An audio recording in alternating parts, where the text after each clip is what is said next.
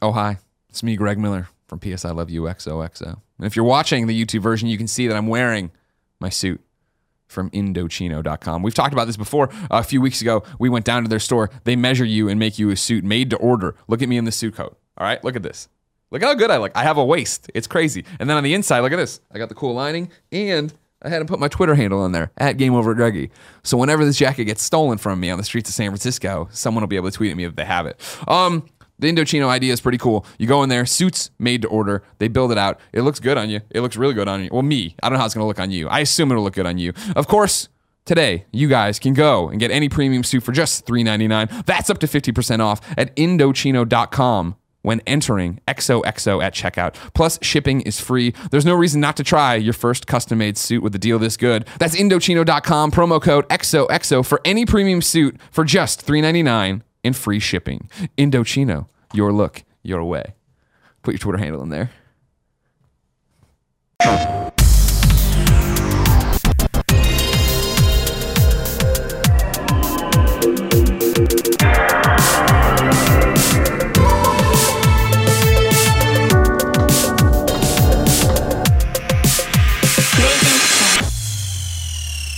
What's up, everybody? Welcome to PS I Love You XOXO, episode 54, The Brian Urlacher Show. I'm one of your hosts, Greg Miller, alongside the pride of Long Island, Colin Moriarty. Got a lot of passion for that Brian Urlacher. Never forget. It blew my mind. I just came back from Chicago, as you know. We'll talk about it throughout this show, I'm sure. When we went out there for Let's Play Live, I got to Chicago, driving down the 355. Met Brian Urlacher on the side of the street. No, they had billboards up, and Brian Urlacher has straight up sold the fuck out to some hair loss clinic, and now he's got hair on there and stuff. Good for him. And he also lost all his mass. So he's still, I'm sure he can beat the shit out of me, no problem. But he's just, in these photos, not as muscular as I do remember the hulking beast that was Brian Urlacher. Kind of sad how he went out. Yeah, of course. Kind of just went away. Just whimpered. Great player, though. Gone like that. Yeah, oh yeah. He'll be remembered fondly, of course. Because the Chicago Bears are doing nothing. Really good last night. Yeah, they looked really good last night, right? Yeah, that team's kind of... I like how they just went through the injury report. They're like, well, they thought they'd rest their head on the defense, but all these players are going like... Well, Ryan Fitzpatrick threw yesterday. Six interceptions. Still your future, though? I don't know. Your present? He's the present. I mean, he's definitely the present. I don't know if he's the future. Speaking of the present, Colin Moriarty, it's balls-ass hot in San Francisco. It is. So we have a fan going. So if you're one of these sensitive audio types who sits there and goes, it peaks a little bit here. You can hear our Vornado in the corner going to town. Ain't that right, Kev Dog? He can't, Kev says it's very loud. Kevin can't hear anything. Also, might be a flickering problem on the... Did you expect any less from us? We had it all nice for maybe a month. And now it's just back to the kind of funny you know and love. This is what you want. Colin, what have you been playing? I've been playing 4 games. So first of all, and we talked a little bit about this on... I think Colin and Greg Live, and then also on the Gamescast, so I apologize for any redundancies. But I finally sat down and beat Inside. Oh, yeah. And I think that you could call it the best game of the year. Really? Now, you're one of those? Yes. Now, I don't necessarily think that it beats Uncharted. I think that it's probably with those 2 games, and maybe throw Doom in there or something. I don't know. But spoiler-free, it's the first time we're able to talk about it, but spoiler-free, what did you think of the ending? That's what stuck in my cross. I just didn't like the ending. Yeah, the ending's weird. Yeah. But I don't know how to interpret it, so I don't necessarily want to jump all over. I know some people didn't like it. I thought it was a bizarre kind of left-turn ending, as you would expect with something like this. But I thought it was still fittingly somber. In fact, I loved the way it ends, where, and I don't want to spoil it, but you know what I'm talking about. Yeah. You're not really sure it's even over, and you're like, what am I supposed to do? Yeah. I think mechanically, setting-wise... I mean, the game, it was one of those, when we sat down, Tim and I, to do our reviews discussion here on Kind of Funny Gamescast, I came in more negative than I was, just because I had the bad taste in my mouth at the ending. I thought the game was going so well. I was having such a great time. I couldn't wait to see what happened. And then you get to that ending, and I was just like, well, what the hell? I was here. I was hoping that you were going to pay off on all the stuff you were doing, and for me, it didn't pay off. And then it was the whole, well, there's interpretation. There's this. Did you go see the secret ending? Yeah, well, you go watch the secret ending, or you get the secret ending. It's just like I don't want that. I want you to tell me your story and tell me what it is. Well, I like that they didn't tell you the story. I mean, I don't even think I'm not even really sure what the game's about. Like that's kind of what I liked about it. It reminds me a little bit of Journey in that sense. I think Journey was a little more overt about what it was about, but I agree. It reminds me of that in the sense that it's like kind of up to interpretation. I think that what I really liked about it was the fact that it is open to interpretation. But as I said on the Gamescast, I think too, such a deliberately made game that I can't help but really be enamored by it. There's a specific part of the game. I've talked about, there's so many parts of the game where I'm like, this is really incredible. But one part I really love is you're collecting these like guys that you control to like go on a scale so that you can move on to the next thing. You need 19 of them, I think, or something like that. Yeah, you're going up and down the elevator. There's this one part where they throw you into this little room to the right, and there's like a corpse there. You have to push it off and onto the scale. But if you sit in that room and pay attention, the wall on the right side is like booming every like few seconds, and you don't really know why. There's like vents shaking and stuff like that, and you can't see or anything or whatever. And it's just like 5 minutes later, you find yourself in this part of the game where you have to avoid these pulses, this pulse weapon of some sort, which is like where the game gets kind of violent actually with your deaths. And it's not like when you play it, it's like you don't really know why this exists, and they didn't even have to put this here. This was like a totally unnecessary thing. This room could have existed just to shove the body onto the scale, but they like went the extra step to be like foreshadow the next part of the game and put it all into this linear kind of like environmental narrative. And I really do respect the way the game's made and the craftsmanship with which Inside is made. I think that it's a finely crafted I agree with that. Experience, and I really love how nothing happens by chance. I like that the puzzles aren't too difficult. I'm not a good puzzle gamer. I don't have the patience for it. Inside didn't really stump me at all, and I liked that. It made me feel like I was progressing. It's not like a very pace. Hard. It's not a hardcore puzzle. You weren't running your head into the wall, getting frustrated with it. And I like the little secrets too, because I don't know if you got all the trophies. I got all the trophies in the. Each trophy, you can actually beat the game without getting any trophies at all. Yeah. But I got each of the trophies, including like the final gold trophy. And I like how it opens up and exposes parts of the game that you would otherwise not see. And one of the parts I really love is the part with the dogs underground with the torch. Did you do that part?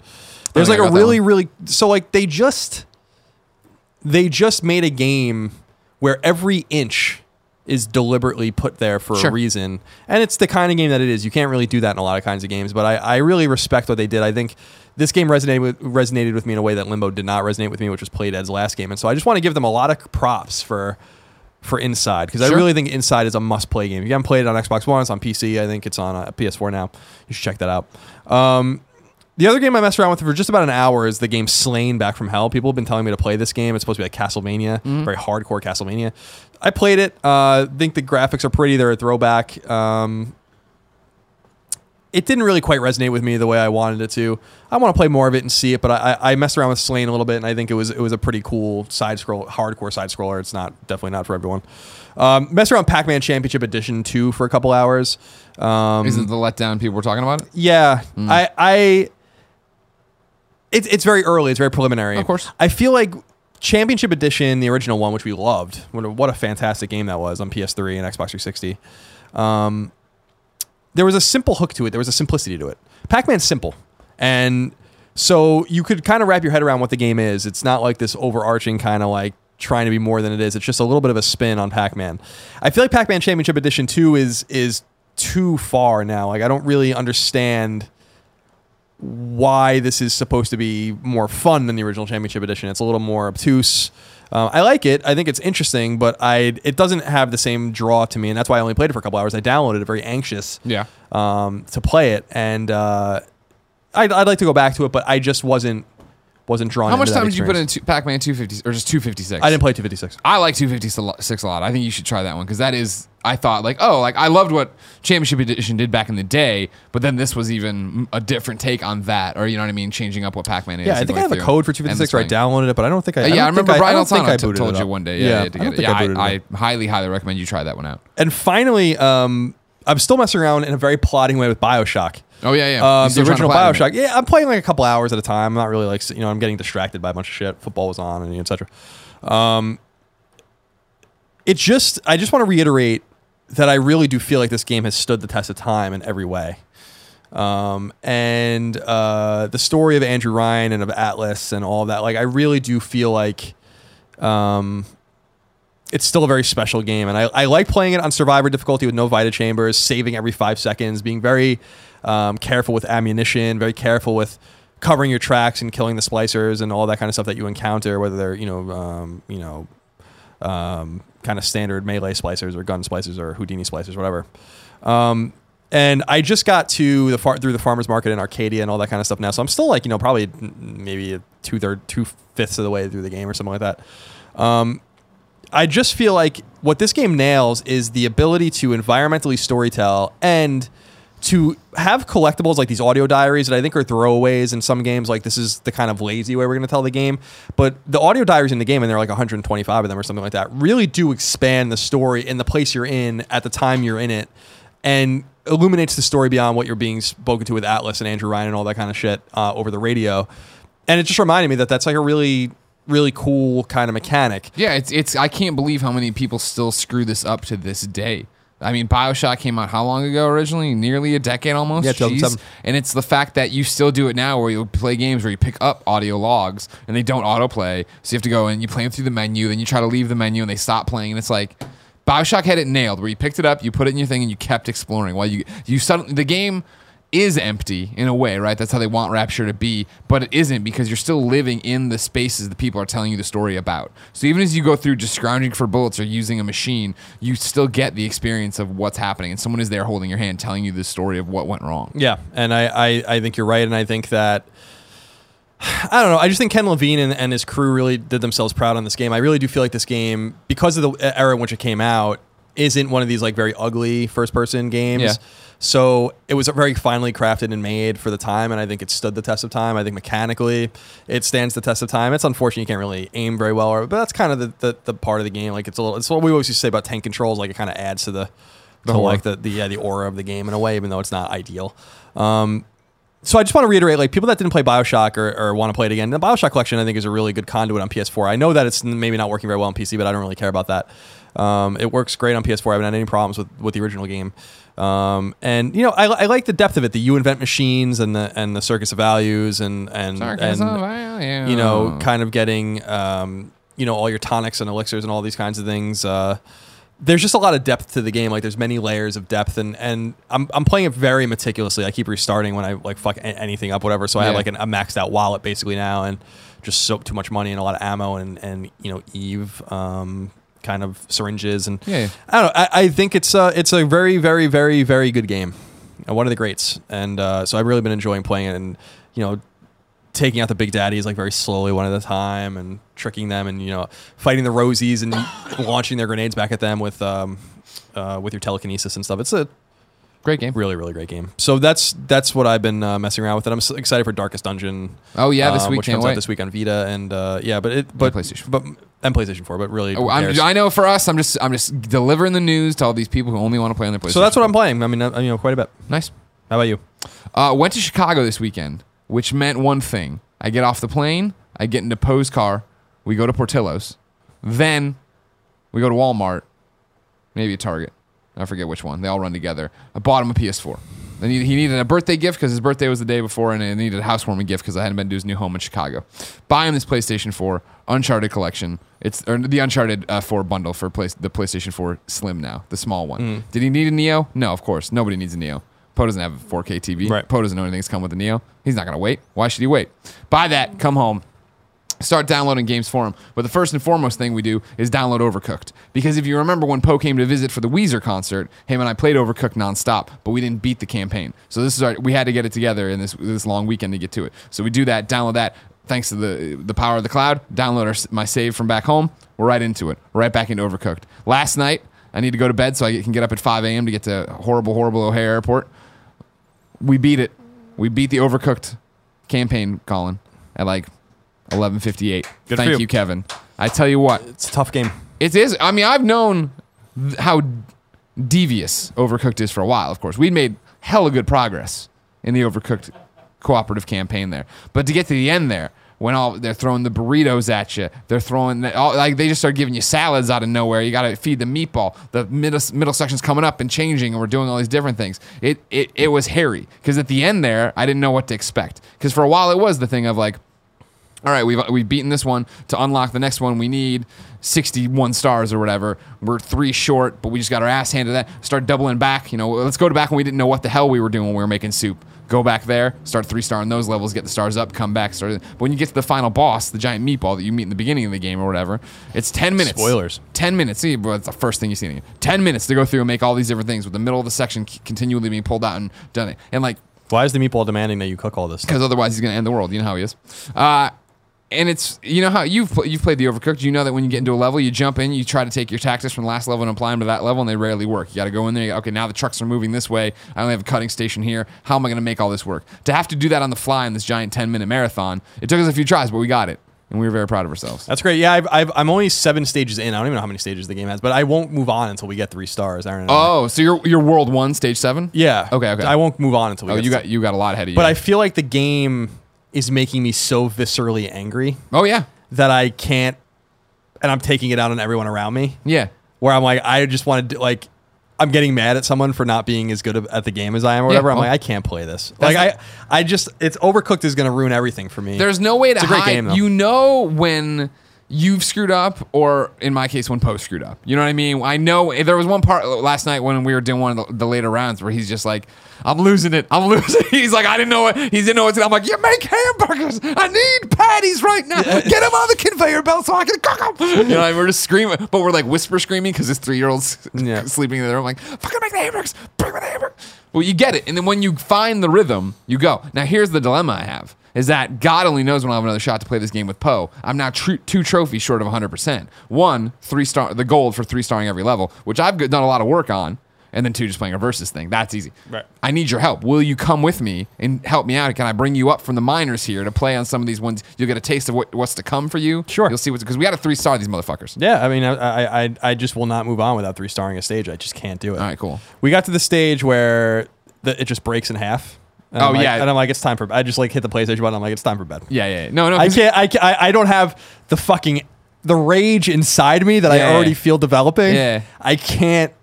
I can't do this right now. That was the problem when we did it on night one, of course. When I got there, it was the same thing where I'd flown out of San Francisco so early, and then we got there, I had a full day. I'm running around with this 3-year-old who's, you know, they got unlimited energy. And so we get there at the end of the day, and he wants to play this game. My eyes are already burning. And it's like thing every time it got really hard, I'd be like, I just want to go. But I was like, no, I'm committing to this. We're going to beat Overcooked. And we did. Yeah, it's fantastic. I just feel like, I can't, I'm take a stage on, I'm like, all right, I'm feeling good. 15 minutes later, I'm screaming about tomatoes. And why? Where are the buns? And where's the soup? And why is this burning? And restarting the stage in the middle of the stage, infuriating her. I just hit start, just hit restart. She's like, "What are you doing?" And I'm like, "No, like, we're not going to get it. We're not going to get it. We're wasting our time." That's the biggest thing. Like, there was a moment last night with Poe where we needed the 3rd star, and we were about to get it, and we screwed something up. And he's like, "Doesn't matter, we got it." I'm like, "No, we don't." Like, that order is going to fail now. We're going to lose this many points, and we're going to come in 10 points short, and we did. It was like right back at it, like super angry at each other. Overcooked is a very unique game. I mean, I'm sure there are other games like this but like gets the juices flowing for me. It reminds me, the reason I like it so much is that it reminds me so much of Diner Dash, which I really liked playing, but Diner Dash was a solo game, at least the ones I ever played. No one to blame but yourself. So that was the thing where it is now where it's like when you're like have you gotten to the ice levels where like the glaciers are going? There's 2 solid sections and then icebergs that come by that you have to go on them. And so you're sliding off of them on your own, but then when like somebody comes across and you bump into each other and one of you goes away, like, oh motherfucker, I just took a pot of soup with me that I was about to put into a bowl. You know how many seconds we're gonna lose now?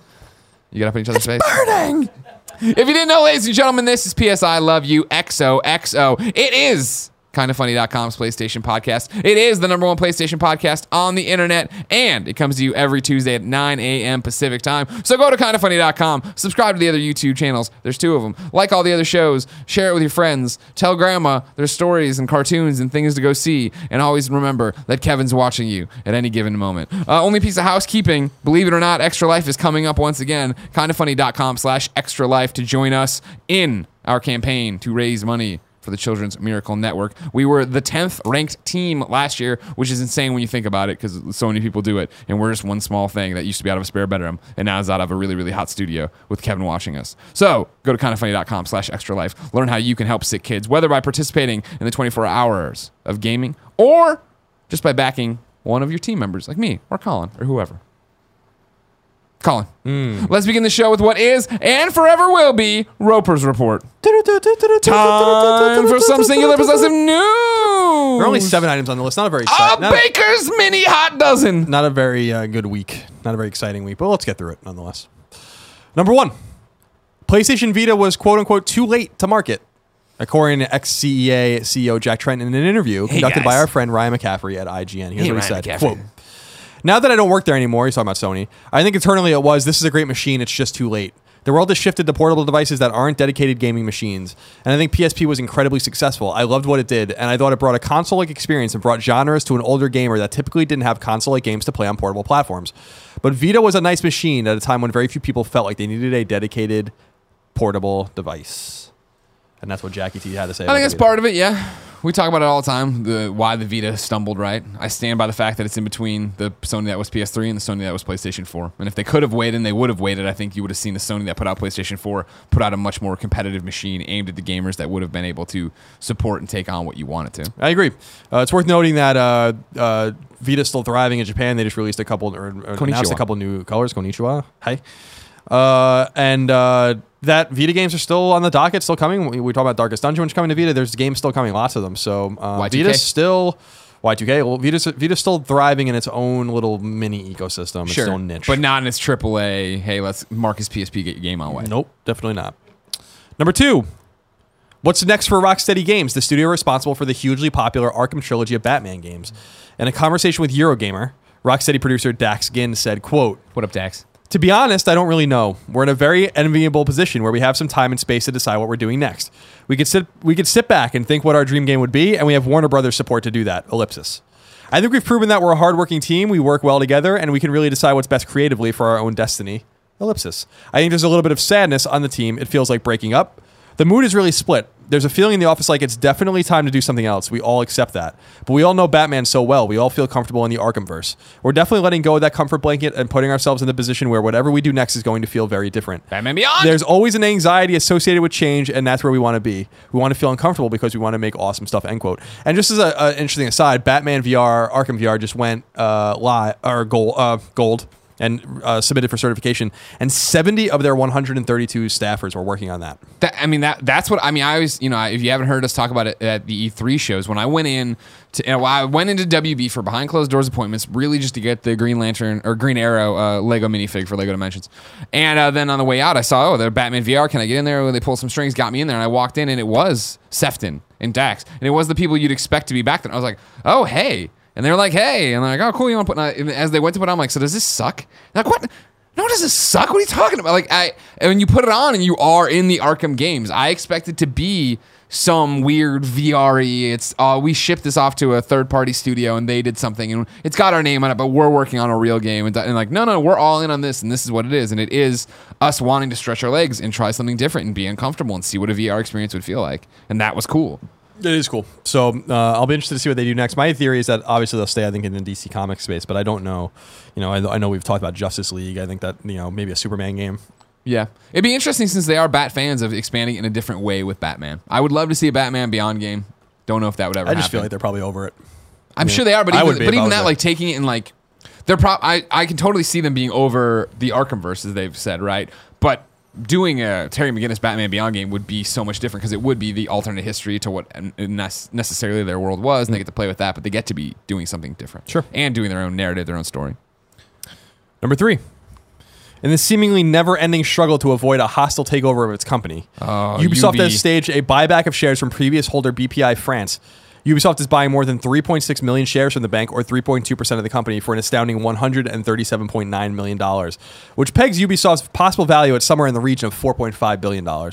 As GameSpot points out, the lone hostile takeover threat comes from Vivendi, which owns just north of 20% of the company, as it slowly purchases shares from stockholders eager for a buyout. And this kind of goes hand in hand with an interesting article I just wanted to bring to people's attention at GameSpot. Timur Hussein wrote a story. It's an interview with Yves Guillemot. It's called Ubisoft on Vivendi Takeover Threat, Reinventing Assassin's Creed, Bringing Back Beyond Good and Evil. And in here, Timur asks, for many people on the outside, the Vivendi takeover attempt is essentially two giant companies fighting over control. There may not be that understanding that the results could profoundly impact the developers that make the games they play. For those people, what does the potential takeover mean, and why should they be concerned about it? And Yves says, quote, creativity, agility, and risk-taking is intrinsic to our industry. If you are independent, you know the level you can go to. But if you're part of a conglomerate that doesn't understand what your industry is, how fast it's moving, or the decisions you have to make at speed, they can limit your possibilities. Then, automatically, you don't create new experiences that are coming out of nowhere. Sometimes when you take risks, it doesn't work and you have to cancel a project because you thought the business was going in one direction, but it didn't. When the management allows that, you aren't blamed for not succeeding. Your management says, quote, okay, we learned this and that, and we can use that on this new opportunity, end quote. When you're in an organization that's less risk-taking, you don't do that, and then you don't take risks. risks, you don't get rewards. Yes, companies merging is normally not a problem, but in our industry, which is changing a lot of time, it's actually risky. End quote. And he later asks, Tamor says, people may look at companies like Bethesda and say they're doing what they want, exploring opportunities and creating worlds under Zenimax, which is the company that owns Bethesda. What is it about Ubisoft that prevents it from having similar freedom and output under Vivendi? And Yves says, quote, yes, but Zenimax is very much about video games. When I met those guys, and I don't know them very well, but I felt like most of what they do is video games. It's not a big conglomerate like a Disney or others. It's almost an independent company.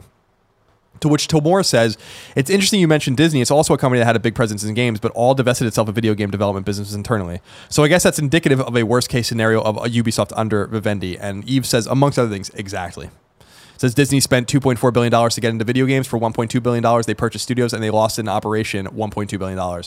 And they said, okay, no more.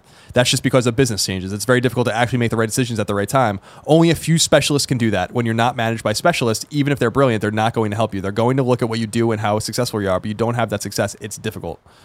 So just a little bit of... this drama. This, when's it going to end? I either buy him or don't buy him, but I'm sick of seeing them slowly fight it out. And he also says, and Tamor says, touches on the fact that like he basically says like he will not be the CEO if Vivendi takes over. And my assumption is that's not only going to be his choice, but Vivendi I was going to say, control the board, and then they'll out him. So, or oust him, I should say, not out him. That little context would be interesting for people. This moves us on to number 4, which is also about Ubisoft. It says, according to Ubisoft, The Division is 2016's best-selling game to date. Ubisoft is presumably citing publicly and privately released sales data to garner that information, and it's unlikely to survive at that spot with both Call of Duty Infinite Warfare and Battlefield 1 launching in October. Additionally, the company confirmed that Far Cry Primal is one of the top 10 best-selling games of 2016 overall. So Ubisoft's having a great year. The Division thing was more surprising to me, although when you look back at the games that are coming out that have that stickiness to them, there really aren't any competitors, except for their own Rainbow Six, which came out actually in December and has been charting. It just charted last month. Sure.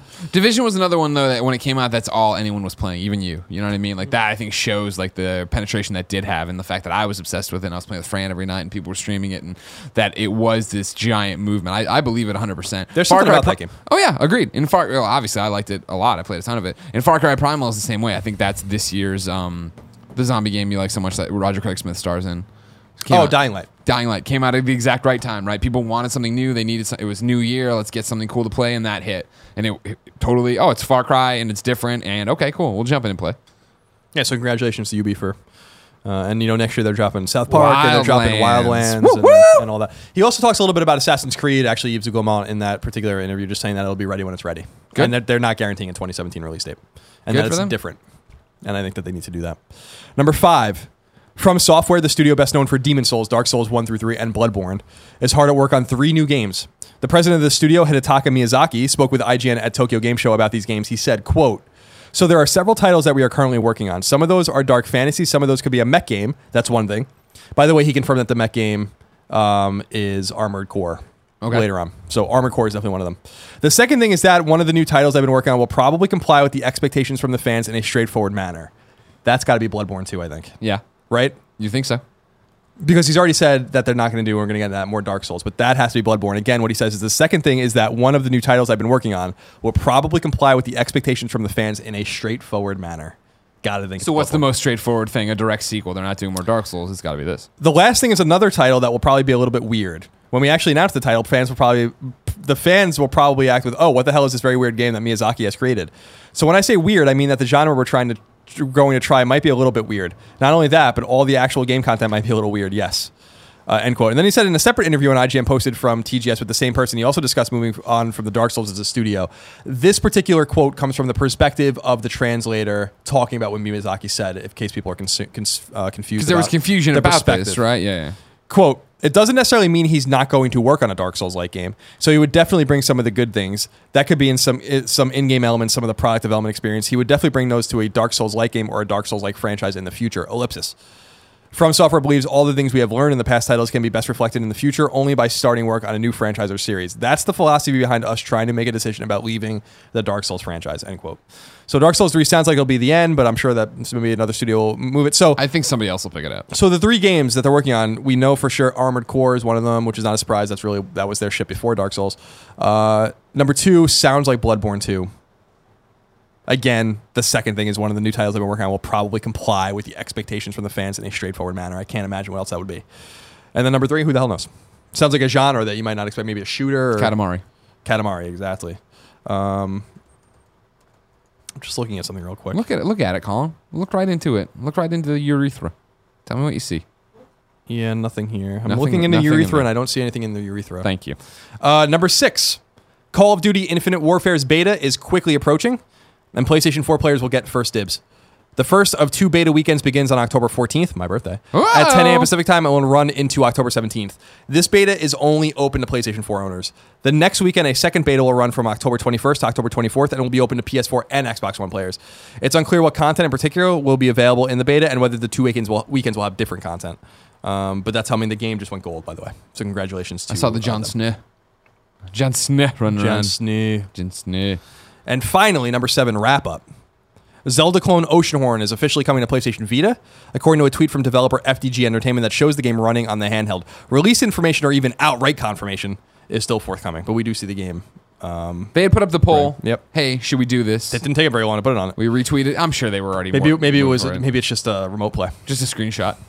Little Nightmares from Tarsier Studios, who we know from Little Big Planet and all this. Talented guys. Has been revealed for PlayStation 4. This is the interesting thing. An adaptation of a game called The City of Metronome that the studio showed off at E3 a full decade ago, and then they never released it. Huh. It looks to be an adventure game. Arcade basketball game 3-on-3 Freestyle is coming to PS4 sometime in the fourth quarter of 2016. And finally, Metroidvania-like game Sundered has been revealed for PS4 and will launch in 2017. Oh, no. And finally, Square Enix has filed a Japanese trademark for something called Stormblood, though little else is currently known about it. And that's it for a light week of news. But I thought they were quality. We had good discussion and everything else, and they were interesting tidbits. Colin, you know I like Oceanhorn. I don't care that it's a direct ripoff of Zelda and just stealing IP stuff all over the place. Couldn't be any more direct. I'm excited for it to come to Vita, but that's so far away because it probably hasn't even started work on. If I want to know what came digitally and locally to the mom and pop shops, where would I go? You go to the official list of upcoming PlayStation 4, PlayStation 3, PlayStation Vita, and sometimes PSP software by the Kind of Funny co-founders. Not compared to a lot of weeks, not a crazy week this week in terms of volume. Arcade Archives Contra. I'm sorry. Arcade Archives Contra comes to PS4 Digital. This is Contra is an action game released by Konami in 1987. Soldiers Bill and Lance work to stop the destruction of Earth and challenge an alien threat with incredible weapons and guerrilla tactics. Darkest Dungeon comes to PS4 and Vita Digital cross-buy. Timeout. So Contra, is that just as the Arcade Archives? If somebody like me came around who didn't have NES but went to a friend's house and they were playing Contra, is that the same Contra? Or the arcade one is a little different, but the NES one's a little more rudimentary. But so this one's good. Well, they're both good. Okay. Yeah. I'm just making sure this one isn't like they're not identical. There's a lot of shit from the NES era in that regard. Darkest Dungeon comes to PS4 and Vita Digital cross-buy. Darkest Dungeon is an award-winning gothic roguelike RPG about the psychological stresses of adventuring. Recruit, train, and lead a team of flawed heroes against unimaginable horrors, stress, famine, disease, and the ever-encroaching dark.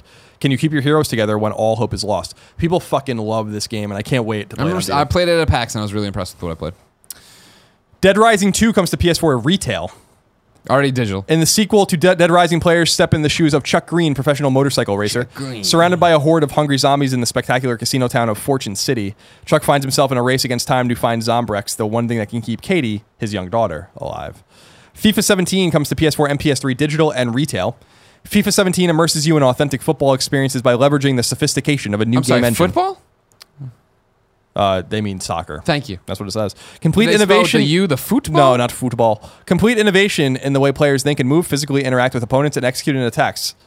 Lets you own every moment on the pitch. Lightsphere comes to PS4 digital. Lightsphere is an action arcade light spear throwing simulator based in an ancient Germanic future. In a land filled with worse zombies and hipster ice giants, survival is an art. Grab your light spear, become a Germanaut. And traverse land straight out of Germanic myths. Survive with style and expand your powers to fight for the glory and amusement of the almighty gods. Huh, okay. Mount and Blade Warband comes to PS4 digital and retail. In a land torn asunder by incessant warfare, it's time to assemble your own band of hardened warriors and enter the fray. Lead your men into battle, expand your realm, and claim the ultimate prize, the throne of Calradia. Wand Wars comes to PS4 digital. This is out Wednesday. This is a 9/28 release. Wand Wars is a fast-paced, magical sports game. Players ride brooms over ancient arenas, cast arcane spells, and turn opponents into adorable chickens. Try to control a powerful sphere that bounces around the arena, increasing in speed and size over time. And oh no, there's two more. I'm sorry. XCOM 2 comes to PS4 digital and retail.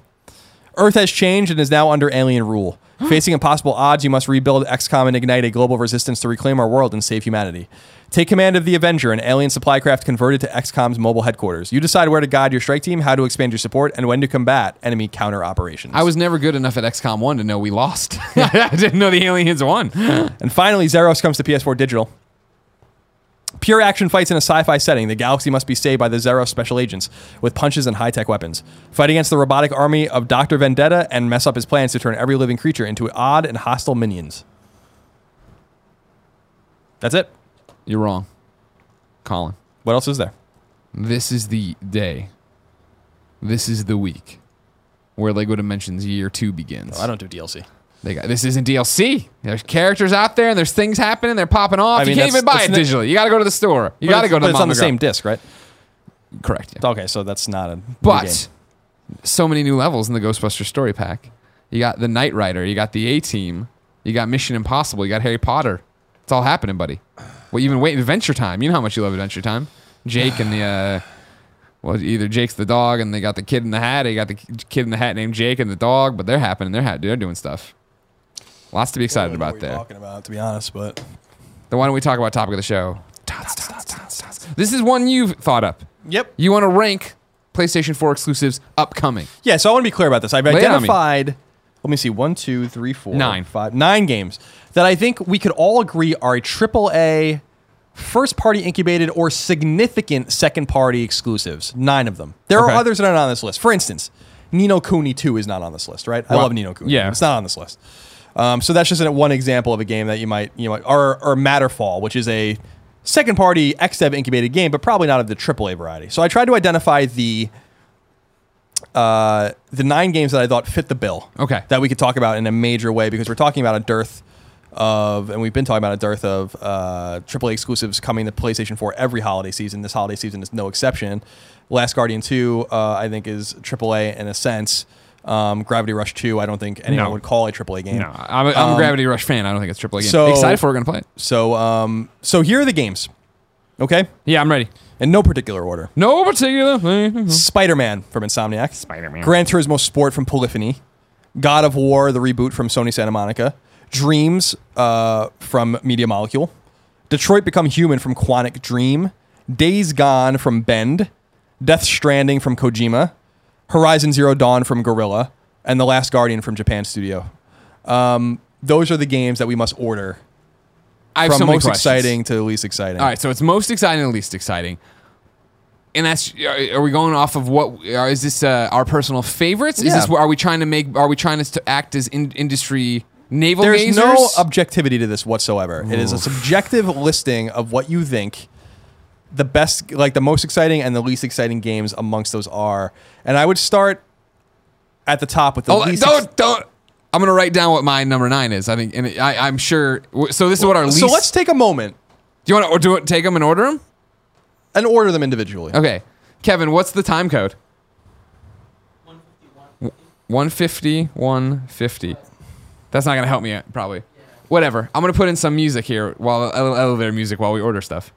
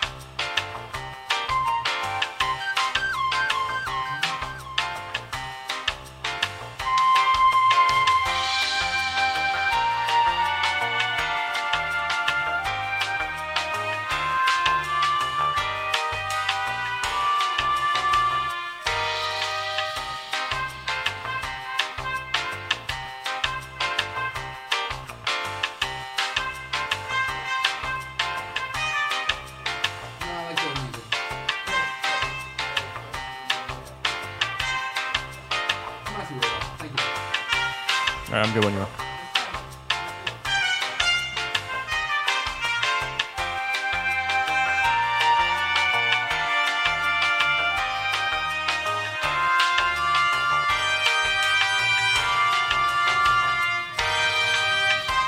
And we're back.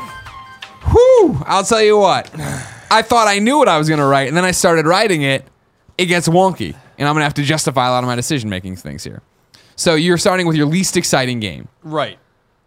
Now, this is where I thought I was going to jump and say what I thought you were going to say, but then I wrote down mine since we're just doing it's our personal thing. I think you personally feel the same, but I think you'd put Dreams as your number 9.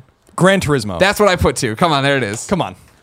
It's just because we're not car guys. Right, exactly. Hey, I ain't no car guy. I want to be clear that, you know, we're not trying to be objective. There is no objective listing. We're just talking about the games we're most or least excited about. Are you writing them down? Yeah. So you're going to take care of it. Yeah. Okay, great. Number 8. So that's number 9. Gran Turismo. Unanimous. Least favorite, least exciting AAA game. But for millions. So many people screaming in their cars right now that look nothing like their fancy. For millions, it's going to be a very, very exciting game. Okay. Number 8, I put Dreams. Yeah, me too. We're not getting wonky yet. No. We're going to get wonky right after this event. Now, Dreams, I just think that game's in some degree of trouble, not from a development standpoint, but from a marketing and what is it standpoint and a is anyone interested in this standpoint. Remember that this game was shown in some way before PS4 was available. It was shown February 2013, which was, and like we still have no idea. Someone had said, and I don't remember this particularly, but I think someone was saying that they were talking about having a beta sometime this year. They were. I think I want to say they said summer, and that's come and gone. I really do feel like that they have a whole lot of something with that game, and in there is a whole lot of nothing. Like that's really the way I feel. It's tool creation. Yeah, and then they created the tools, and it's very compelling, and very interesting, very smart people over there. They showed us the game at GDC. Particularly because I'm not a believer in it, and I understand it a little bit more. But they have to do an educational tour of the world, unlike I've ever seen before, to make this game resonate with people. The thing about when the PSX is when I first saw it, and then it was when we brought you over at GDC or when they came to you at GDC for the stream. The thing about it was they're showing you the tools and how cool it is, and then how you can run around what they've made. But that's still not showing us what the game is, like what the story is, and what's pushing us, and how it will be for some people like us that don't want to create things in there. What's it going to be? What am I going to be playing? Right. Number 7, The Last Guardian. Days Gone. Huh. Yeah. You're some sort of Eric Jensen traitor. No, I'm not. Here's how I view this list of exclusives. Look at Eric Jensen in his fucking face and tell him that. Kevin, give me my one. Kevin, give me. Is that already? It's always been on my one. Colin was never in it. You don't see the front? No, there's a smiley face there. I don't see anything. No, get this, Greg. Yeah. I can now switch to my phone. Oh, neat. All right, so I'm the one. Yeah. Eric Jensen. I want to explain to you what's happening, all right? It's not that... Here's how I'm interpreting this list, all right? I'm thinking of it very much as that weekly update you get on ESPN of who's hot, who's cold, rankings, people moving around right now. That's what's happening. So right now, at number 7, I have Days Gone. Just because, okay, cool. It looks like a good zombie game. It looks like I'm going to be running around killing hordes. It's got Sam Witwer in it. You know how much I like Sam Witwer? Sam, if you're watching, you know I like you. Don't worry about it. I'm not saying I don't believe in the game, that I don't think it's going to be good. It's just having it so far out, knowing so little of it, I'm not worried. It's not right now in the rankings, that's where I'm putting it.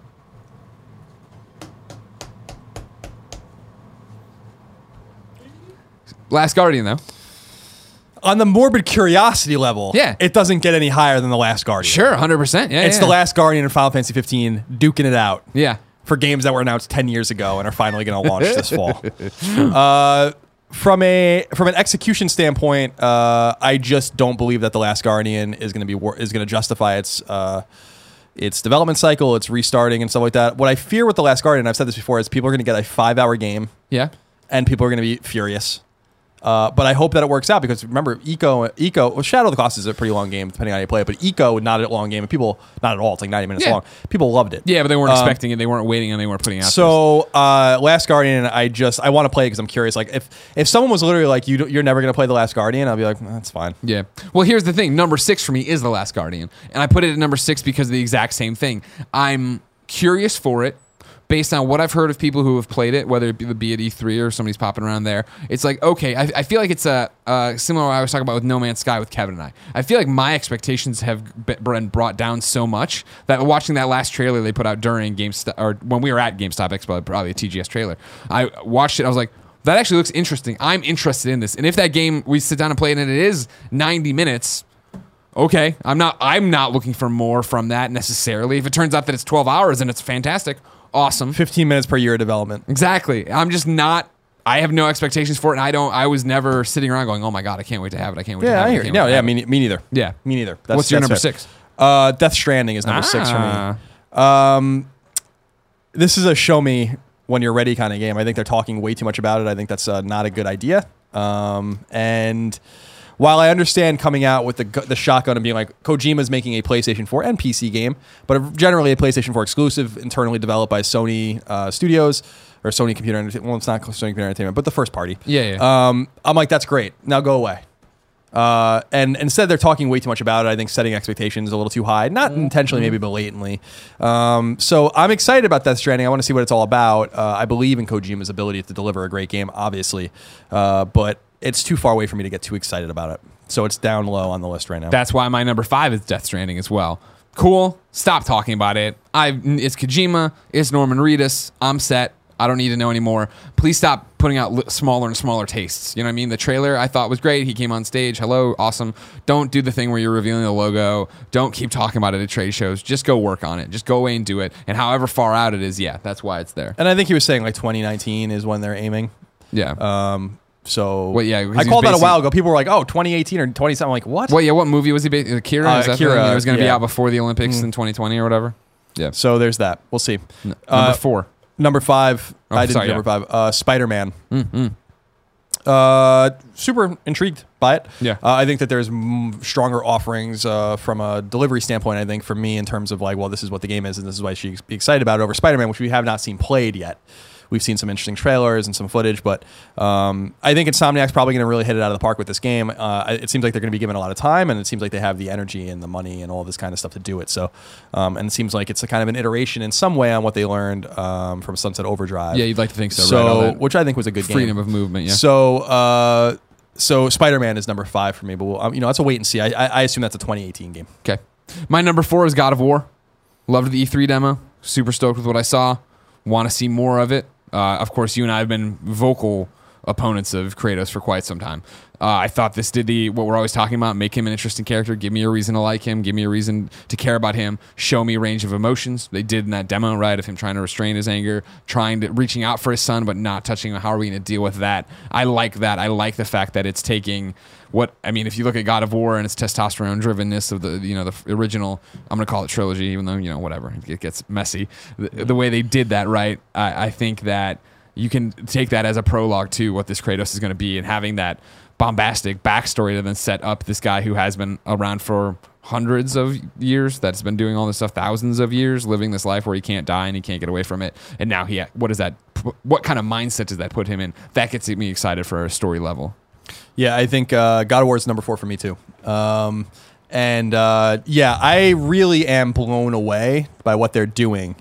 Or what they're trying to do. I think Corey back in the fold makes a lot of sense to reimagine a character and a franchise that he had a guiding hand in creating to begin with, or guiding it to begin with. I think that Kratos was in desperate need of a change. I think Kratos is a fucking awful character, and I don't mean from his like he's a terrible person or a terrible god or whatever. He's had one emotional range. He's just boring, and the games I think were fun. They were always fun. But I think that they were one-dimensional in a sense that like they're just fun, and that's fine. But with a game this beautiful, with a world this beautifully realized, and with combat that deep, and that influential, that arcade combat being so influential, we were missing a huge component, which was the story and the character and like the emotional resonance of the game. It didn't have it. It seems like they know that. It seems like what we've been saying for years isn't an uncommon... there's two things. Either what we've been saying for years, they're just listening to us or people like us, or more likely... they are getting that feedback from lots of people that like Kratos has worn his welcome out. He's not an interesting character. We expect more from our protagonists, and you need to do something about it. I think they're doing it. I think what you're seeing is I think they could easily come out and cash in another God of War the way you expect God of War, angry, bombastic, let's have sex with everything, let's yell everything, and millions of gamers would be totally fine. But I think as you've seen with the first party, they've shifted, right? I think that what Naughty Dog has done has gotten them so far ahead of the pack that everybody looks to it and they're like, that's what we should do. We should be making games, and if we're making a narrative, and we are making, they don't have to be as like grounded as The Last of Us or something to that effect, or that dark or that somber, but they need to be in that vein in terms of the strength of the story and the strength of the character and the strength of the cast, right? You even see that, I mean, like, whether it worked or not, you see that with Second Son, where it's like, okay, we didn't like Delson, but I loved Fetch, and I loved this, and even, you know, there was different people in that world that it worked with, let alone that it seemed like the real Seattle, and that's why one of the problems I had with it of, like, the juxtaposition of how missions are delivered with the real world you set it in. But you see that with God of War, you see that with Days Gone, you see that with these games that are coming up from these first-party studios. Number three, I have Days Gone. Okay. I just am anxious and interested to see what Ben has been doing. And I feel like the game in a lot of ways is contrived to people, and I get that. I understand that. We already have a game that looks and feels like this within the first party, nonetheless, which I would say is The Last of Us. Nonetheless, games outside of the first party ecosystem that are kind of doing the same thing. But I think that there's more to this. And it has nothing to do with it has nothing to do with the lore in terms of like, well, they're freakers. They're not really dead, and they sleep and they eat and all that kind of, I think that's interesting. That's an interesting lore building and world building kind of choice that they've made. Again, not unique necessarily, but different than mindless zombies.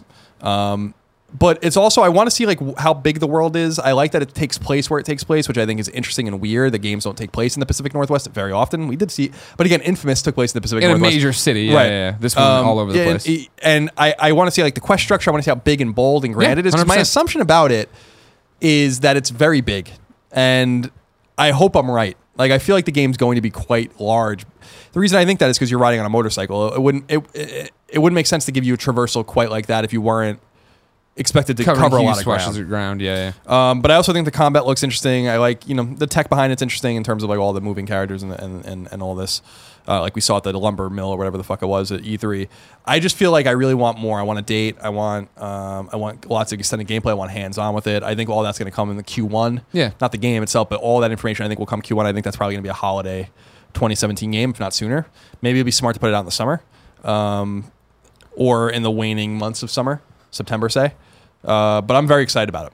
I'm excited because of the pedigree. I like Bend. I like their games. I just need to see what sets it apart. You know what I mean? I hope it is huge too, and I hope this is what happens. But I don't know. Right now, it does look. I mean, that's the whole problem with the delivery method of it is that the most interesting thing I saw from Days Gone was the initial trailer before they showed gameplay, when it was Sam Witwer's character talking about what's happened since then and how they're surviving, and he, you know, clearly was referencing his girlfriend or wife or whoever was on the motorcycle with him, to then jump to the gameplay. I was like, okay, cool, like I'm in. This is my kind of game. Obviously, I'm Mr. Zombie Guy, but I'm more interested in the first part. Mr. Zombie Guy. Hey, it's me, Mr. Zombie Guy. No Man's Sky. Number three, Horizon Zero Dawn, and this is where it gets really tough. I feel at the top. This is where it gets really, really tough. But Horizon Zero Dawn, slam dunk. I'm ready for that. And I guess that's the thing is like, this is one of those games I feel I might be protecting my excitement on because it's close. Not like right tomorrow, but it's close enough that I don't need to worry about it. I don't want to know any more about it. I don't want to see any more about it. I like Guerrilla, always have, even when I was like, this Killzone wasn't for me. This Killzone was. I respect everything they do and how they work. I'm excited for that game. Everything I've seen for that game gets me super, super excited. Yeah, I'm with you there. I know you're going to talk about it here in a second. Where are we on? Number two? Number two. Detroit Become Human is number two for me. Me too. So I was a little bit skeptical about this game, particularly because for two reasons. One is I don't think Beyond Two Souls was a particularly good game. I just think that it was a miss for them. Ellen Page's performance was very good. The writing wasn't necessarily bad. I think that the misordering of the chapters was a weird move. I think that there was a lot of weird missing narrative resonance in it. I just didn't care about it at all. Yeah, exactly. That was the problem. And it was stark contrast to Heavy Rain, which I think is a really extraordinary game. I think Heavy Rain is fantastic. So when we saw Detroit at E3, first the trailer of showing like the different things that could happen to the girl on the rooftop and all that kind of stuff, I'm like, all right, this is cool. But then when we saw it being played, I was like, this is very, very cool. Quantic has something on their hands, because the other thing, the second pillar that I was worried about was what Supermassive did with Until Dawn, and some others are doing with these more choice-based, narrative-driven games. I'm like, I think Quantic Dream is going to get lapped. I think that what I feared was we're going to see something that doesn't, that's more a Quantic Dream game. It reminds me of what Bethesda does, where it's like CD Projekt comes out with something like The Witcher 3, and then Bethesda comes out with something like Fallout 4 that is just not as good. And it's just their game, and they do it, and people like it, and that's fine. But it's just, it's not The Witcher, right? Sure. And it doesn't learn from those around it, because it doesn't have the luxury to do that. The game's built in a vacuum and secret. They don't know what anyone else is doing, and it seems like I don't have anything to worry about with that with Quantic Dream. I feel like this is an evolution of what they're doing. The story seems to resonate. I like the idea of it taking place in Detroit. I think that's really cool. It seems like the reason it's there for me, right, is that it seems from what we've seen is that this is the sequel to Heavy Rain. This is the, you know, this is the one where I was, you know, I talked about at the beginning of the show buying Poe a PS4. He asked me, "Oh yeah, and have the Heavy Rain guys done this thing I need to play?" I'm like, "They put out this game. You don't need to worry about it." But this next one seems like it's going to be what we wanted. It is the multi perspectives. It is this story. It is this overall narrative of how these androids, AIs, are going to work into what's happening here, right? But then it also is going to be obviously all interconnected, and how does it connect, and where are we going, and what is the push for it? That's what I can't wait for. That's what I can't, and that's what was missing, I really felt, with the Ellen Page game, right? Was the fact that you're playing Beyond, and it's just her, and when she's wishy-washy about what she's doing and why she's doing it, it was so hard to get behind her or care about her, because why would I want to keep going if you're not interesting me? Whereas it's like in Heavy Rain, if like for some reason Ethan's story didn't resonate with you, maybe Madison's did, and then when they come together, you can find a new side to that person that you didn't like for some reason, or you're making those choices that are then playing them off of each other and changing the way it all plays out. Right. Number one, we only have games left, so Horizon's my number one game. You know, I'll mimic a lot of what you said, what we've already said, I think, generally about Horizon. The reason it's number one for me is because I played it pretty extensively. It's close, and I know exactly what it is, I think, and I'm super stoked about it. Yeah. Now, we don't know anything about the scale. We don't know anything about the story kind of beats per se. We don't know how deep the combat goes and how big the world is, but I think that considering who's writing it, the writer of New Vegas, how long it's taken him to create it, something like 5 years, and all the rest speaks to a very extensive game and an expansive game. And I think what they have here potentially is their next Uncharted. I think that this is possibly their next big IP. If this thing hits the way it was, I think it will, and it's as good as I hope that it is. I think Horizon is the beginning of something very special for Guerrilla and something very special for PlayStation over the next decade, as they put out a couple more. You know, that's my hope. I feel like proprietary, exclusive, open world role playing games are not very common. I think this is a very, very, very smart move on Sony's part, on Shuhei's part, and the guys over there to greenlight this and to be like, yes, we want an open world. This is going to take time. It's going to cost money, but we want, this is what's hot right now. People are so excited about the Skyrim release. People really love Fallout 4 and Witcher 3. People love Dying Light and even Mad Max and all these other games that are, you know, that are open world, and we want our own. Yeah. And I think that we've had open world, and Infamous is an open world game, for instance, but not something like this. So Horizon, I'm super jazzed about it. I really do feel like they're going to deliver something super special, and I'll be really disappointed if it's not anything less than me too, or anything. You know, it's got to be great, and I think it's going to be great. I think that's why they take the extra time, and I played it. It feels great. It really does. It's a little complicated. You'll get used to it, like but any other game. You're getting dropped into later portions of the game. It's not like you're starting from scratch. It's the same thing in my impressions of Watch Dogs 2, right? Where it was like they gave us the save 5 or 6 hours in, and I liked what it was doing, but I was super lost in the controls. But it's not like that way when you get there naturally. You go up that way. Sure. And yeah, my number one, Spider-Man. I mean, like, and that surprises me a little bit. Really? Because you don't know anything about it yet. But, well, I mean, we're talking about excitement, though. I mean, that's true. And I think I know enough that, I mean, like, this is, for me, similar to when they announced Infamous. This is, I mean, the only way this announcement could be better is if it was a studio I like as much as I like Insomniac working on an exclusive Superman game. It's the fact that I trust Insomniac. I do think they know what they're doing in third-person games and running around having fun. I think it will be an open-world game. I think it will be a run-around. Let's get our missions. Let's go do this. And I love the fact that it's exclusive, not for the reasons of I'm a PlayStation fanboy, yada, yada, yada, of the fact that when we sit there and talk about what are the best PlayStation games and we rank them, you get to that top 10, you get to that top 5, and it usually is exclusives. It is, hey, we're able to sit here and fucking focus on what this system can do, what it can look like, how we can make this game sing in a way that you can't do it because we're not worrying about this SKU and that SKU and dialing it down to this and what the minimum specs are going to be and all these different things.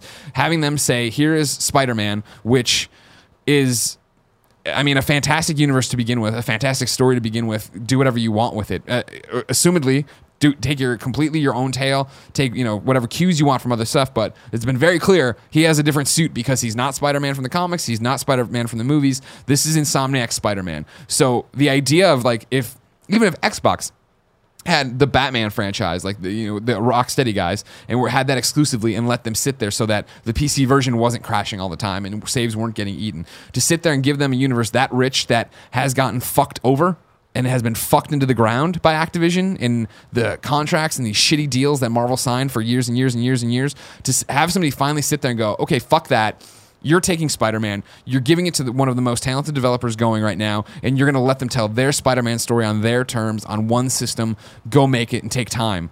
That's insane. Like, that's, I mean, like, Beanox, bless their hearts, when they put out that first one, Shattered Dimensions, everybody's like, man, it's got some problems, and it doesn't look great here and there, but it's good, it's fun, yeah, we like it, and then they're like, all right, do it again, all right, Edge of Time, all right, do it again, Spider-Man, and it was like, Amazing Spider-Man, Amazing Spider-Man 2, and like, the games just went down, because like, rather than give them time, Activision did the opposite, of turn it out in 9 months, put it out in a year, do this, we need a movie tie-in, whereas for them to finally say, let's take this and treat this character like Rocksteady and Warner Brothers treated Batman, and just go out there and make a fucking story and nail it.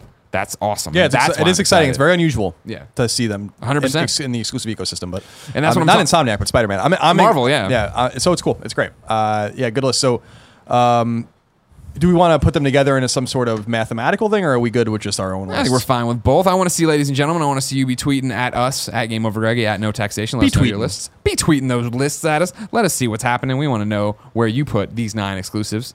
You can also go over to kindoffunny.com/PSQ. That gets you the PlayStation I Love You XOXO board. You can go in there, do that, spell out your list there, start your own thread, ask questions, no big deal. Colin, it's trophy time. Okay, what do you got for me? First of all, Rise of the Tomb Raiders trophies are live. Oh fuck! I can't wait for that game. 118 bronze trophies, 5 silver, 1 gold, 1 platinum. Okay. I'm not going to go through all the trophies, God, no. But the reason that there are so many platinums is because there's 1, 2 bronzes, 3, I'm sorry, bronzes, 5. So there are 5 DLC packs, right? One has 13 bronzes, one has 8 bronzes and 2 silvers, one has 7 bronzes and 3 silvers, one has 13 bronzes and 0 silvers, one has 13 bronzes and 0 silvers, which leaves the core game, and this is what's interesting, 64 bronzes, okay, 1 gold, no silver. 64 bronzes. Very interesting. I wonder how much of that gets shaken up when they're like, all right, now it's one game. How do you break up all this stuff to make the math work? The only gold trophy is for achieving 100% game completion. Everything else is bronze. Gotcha. In the core game. Let's see what else is here of an interest. Oh, I'm sorry, real quick. Mm-hmm. Are they breaking the DLC up into their own packs again? So even though it's all in the disc, it is broken up. So does that not apply to the platinum? Oh, yeah, that's what I was saying. Yeah, so it looks like the platinum... Just making sure I'm clear. The platinum only comes... Yeah, the DLC packs are all split into 5 packs. That's interesting. Weird, but interesting. XCOM 2's trophies are live. 38 bronze, 10 silver, 2 gold, and a platinum.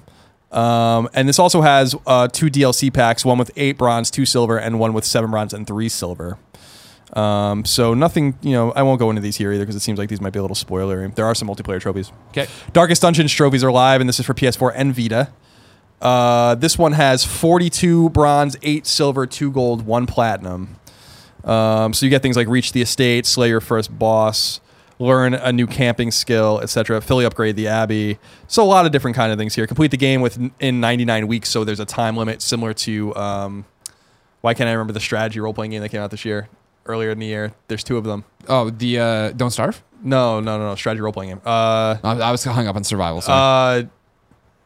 I gotta look real quick because it's bothering me. People are probably screaming at their a strategy role playing game with time. Yeah, Banner Saga.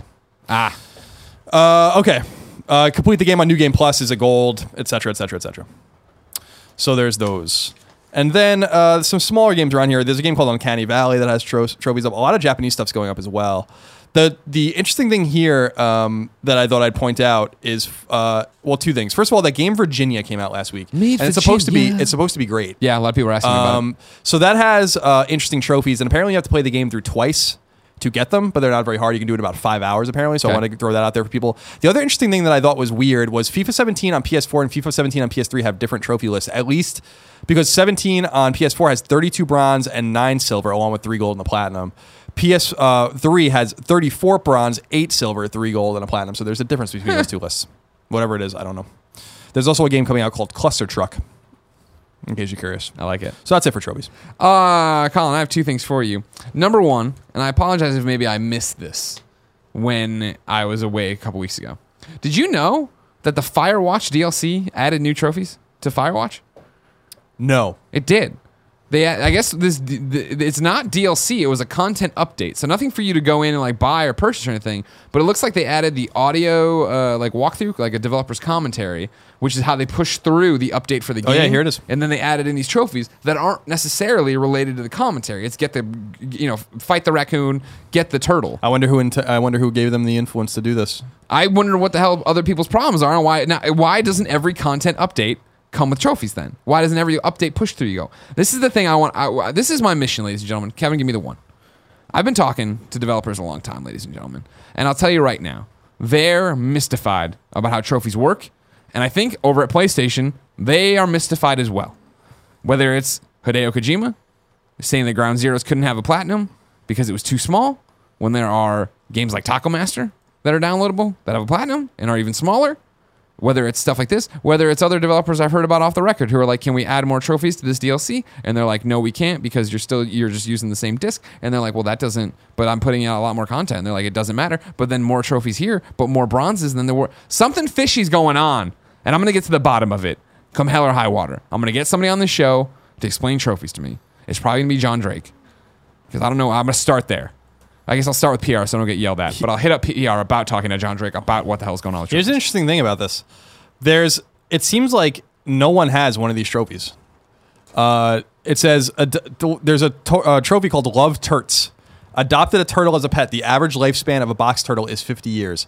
It will outlive you, and no one has it, at least on PSN profiles. And you can see all the people here that have recent players are all stuck at 96% in their trophies. Huh. Turtle's not that hard to get. I wonder if you have to like put the clock forward on your PS4 50 years. Oh, look at the brain on you, because no one has it. It's very interesting. I mean, it's not that interesting. Dog Nick 96 wrote into kindafunny.com/psq just like you can to get your question read on the air, and says, "Hi, Greg and Colin. Hi. I've been delving into the new Destiny expansion, Rise of Iron, and collecting new trophies for said add-on. When syncing my trophies to the server, I noticed something peculiar. The platforms tied to Destiny's trophy set are PS3, PS4, and PS Vita. Obviously, there is no Vita port of Destiny, but I'm curious why it still says Vita there. This could just be a mistake or even a bug, but I'd love to hear your input. Thanks for the great videos. Keep up the great work. My dog, Nick, 96. People have circulated this to me for a while. Me too. It's a mistake. I don't know that it is. It is. I just think that what happened... it seems like a weird mistake. I don't like what other games have done it though. Other games have done it. Like what? I don't remember off the top of my head. That's the problem. But I know that other games. That was the thing. One of those nerd games that I was interested in, not DC Universe Online, but similar to DC Universe Online, had the same thing. My thing is that maybe back when they were certifying the game on PS3 and PS4, they were like, maybe we'll do a Vita version, and they just check that box. Just seems like a weird thing that they wouldn't correct. So I just feel like, I don't know. It seems like it's probably a mistake, but I don't know if it was done on mistake, if that makes any sense. In other words, maybe a few years ago, they were like, maybe we'll do something and we'll carry it over and port the game. Maybe they were trying to port it. I don't know that you could. It seems like a very intensive game to port. See, I think it's just... But if the PS3 runs it, then the Vita might be able to run it in some capacity. I don't think it's going to happen, in other words, but I think that maybe that was part of the plan. I think it was just a box that got checked along the way, and then this update got pushed out, and now another update that'll come out will take it away, and it'll be done. I think it's back to the point of, I think what we see it all the time in trophy lists being misspelled, trophy list not being out when the games are out. People don't get this for some fucking reason. And when I say people, I mean the people working at PlayStation. Because if you and I were running the place, we'd have a 12-man trophy department that had covered so many of this, and these kind of things would never happen. But clearly that's not the case there. And all it is that you have these questions, you kick them our way, and it's just like, well, yeah, this is what's happening. I've seen it before for sure. Which game, I cannot recall. Fair enough. Trophy Time was brought to you by Blue Apron. Blue Apron's mission is to make incredible home cooking accessible to everyone. Blue Apron achieves this by supporting a more sustainable food system, setting the highest standards for ingredients, and building a community of home chefs. Ladies and gentlemen, I'm Greg Miller, and I approve this message because I used Blue Apron for a long time. My mom bought it for me for my birthday. Do you remember what she was? No, Christmas? I think it was Christmas, maybe. Am I your spouse? I don't fucking know. You pretty much are. Yeah, that's a good point. I was going to say, well, I shaved the back of your neck. You can't pay attention to what my mom's giving me on the holidays. Metropolitan Barbershop. They're doing it for me. You got to do it for me, too. I'll do it for you. I got these little tufts over here. Anyways, I did it. It's fun. I like cooking, as you know, probably, if you follow me on Instagram or whatever. But they send you all the prepackaged ingredients, really simple instructions. You go through. Meals take, what, 30, 40 minutes? It's a great time. You get in there. Right now, some of the meals in September are paprika spiced shrimp and cheddar grits with tomato and sweet corn.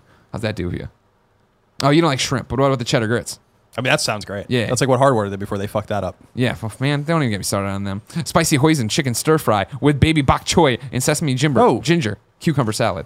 Ho. Ho! And it sounds complicated, but it's not. So, ladies and gentlemen, check out this week's menu and get your first 3 meals free with free shipping by going to blueapron.com/I love you. That is blueapron.com/I love you. Blue Apron, a better way to cook.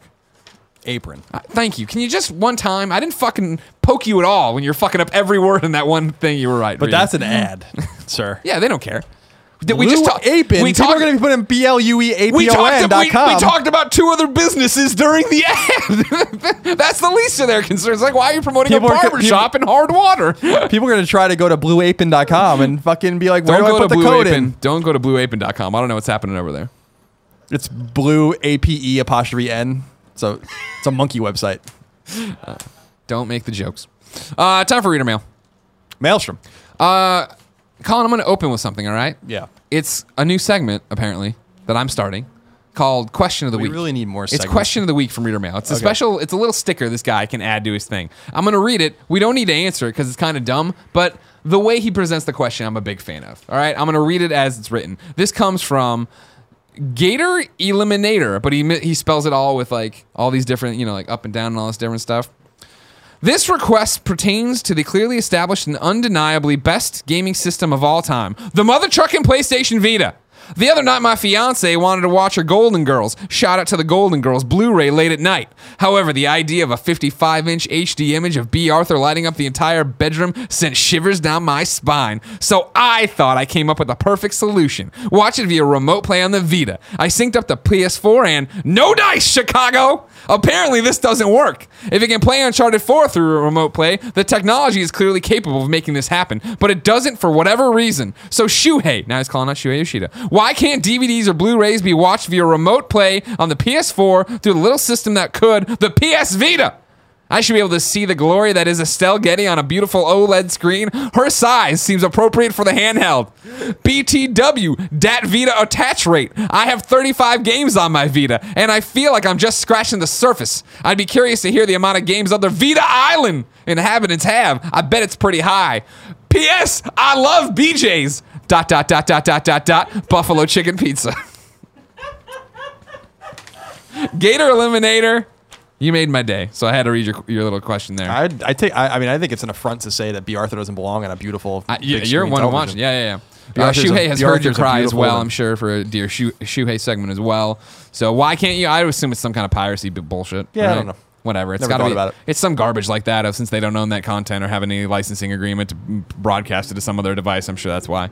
But just I don't know why you're trying to push it off. Why don't you? It seems like this is the way you should have done it. You should have had Golden Girls with your fiance, you're both in bed, watching Golden Girls up there, some Betty White action, and you're remote playing whatever on your Vita, whatever game you want to play. You're playing Tricky Towers all by yourself, getting better at that game.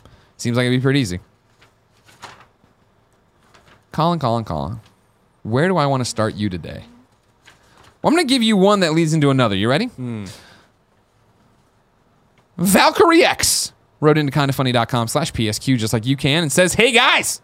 You often bring up the 10-year dev cycles for Final Fantasy 15 and The Last Guardian, and how those games will never meet the expectations due to long dev cycles.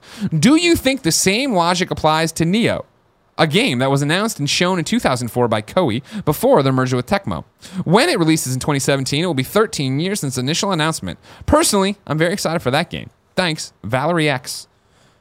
Yeah, people have brought this up to me, and I guess there is a little bit of a hypocrisy in my stance on this. But However, Nioh hasn't been gestating for that entire time. I haven't heard anything about Nioh for years and years and years. So it's not like it's not like, you know, it's not like The Last Guardian or Final Fantasy 15 because they're not rolled out in the same way, and they're also not. It's also not a game of the same stature. But that's point the biggest thing. Point taken. But I don't know. That's the whole thing. Is I don't know if it. I agree with what you're initially saying and with him, right? Like, you know, they'll never do their expectations, right? I understand that Valkyrie X has been looking forward to Neo, and I get that. But it's the same thing. Yeah, you haven't heard from Neo in forever, and it isn't the fact that. It's not on that scale. Like, more people don't know about Neo than do. Whereas with Last Guardian and Final Fantasy 15, those are two games that if you're in super gamer dude or dudette, you know about. You have some read on them. You know if you know you're into Shadow of the Colossus, if you were into Final Fantasies beforehand, you know what you're getting into with that. Whereas Neo, I think the expectations are so much less just because it doesn't have that impact. It doesn't have that cultural influence. It doesn't have people tweeting and talking about it all the time. And every show you go to,